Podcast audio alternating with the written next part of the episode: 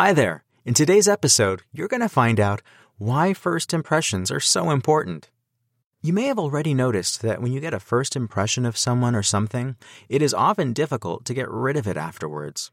How can you explain the fact that even when you have examined it through the lens of reason, this impression persists or at least greatly influences your final opinion? I've just read a fascinating article on the subject, and I'm going to summarize it for you. I'll put the link in the complete article in the description of this podcast if you want to do some of your own research. The answer lies in what is called anchoring bias. Anchoring bias is precisely our difficulty in ridding our brains of a first impression. By focusing on the first information received, the first impression, the brain can no longer properly assess new information or consider other choices.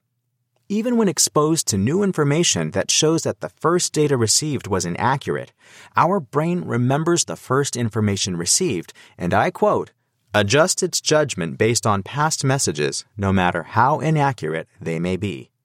Now, this explains why, for example, if a teacher catches a student cheating once during an exam, the teacher will consider the student a cheater for the rest of the school year, even if the student never succumbs to the temptation again.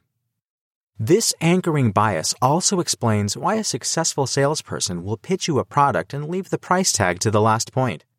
A salesperson doesn't want the price to be the first information to reach your brain because they know it is an essential detail in your decision to buy. They much prefer to boast about all the excellent qualities of the product before announcing the exorbitant price.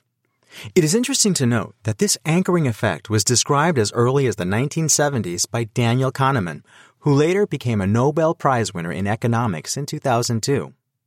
The article attached to today's podcast points out that the anchoring effect found an application in the context of the COVID 19 pandemic.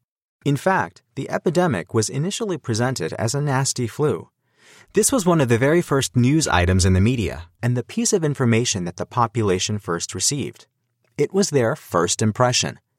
This explains why it was so difficult to convince these same people of the seriousness of this virus. And even today, in spite of a large amount of communication based in part on fear, 16% of people think that they have received absolute confirmation that COVID 19 is only a severe flu.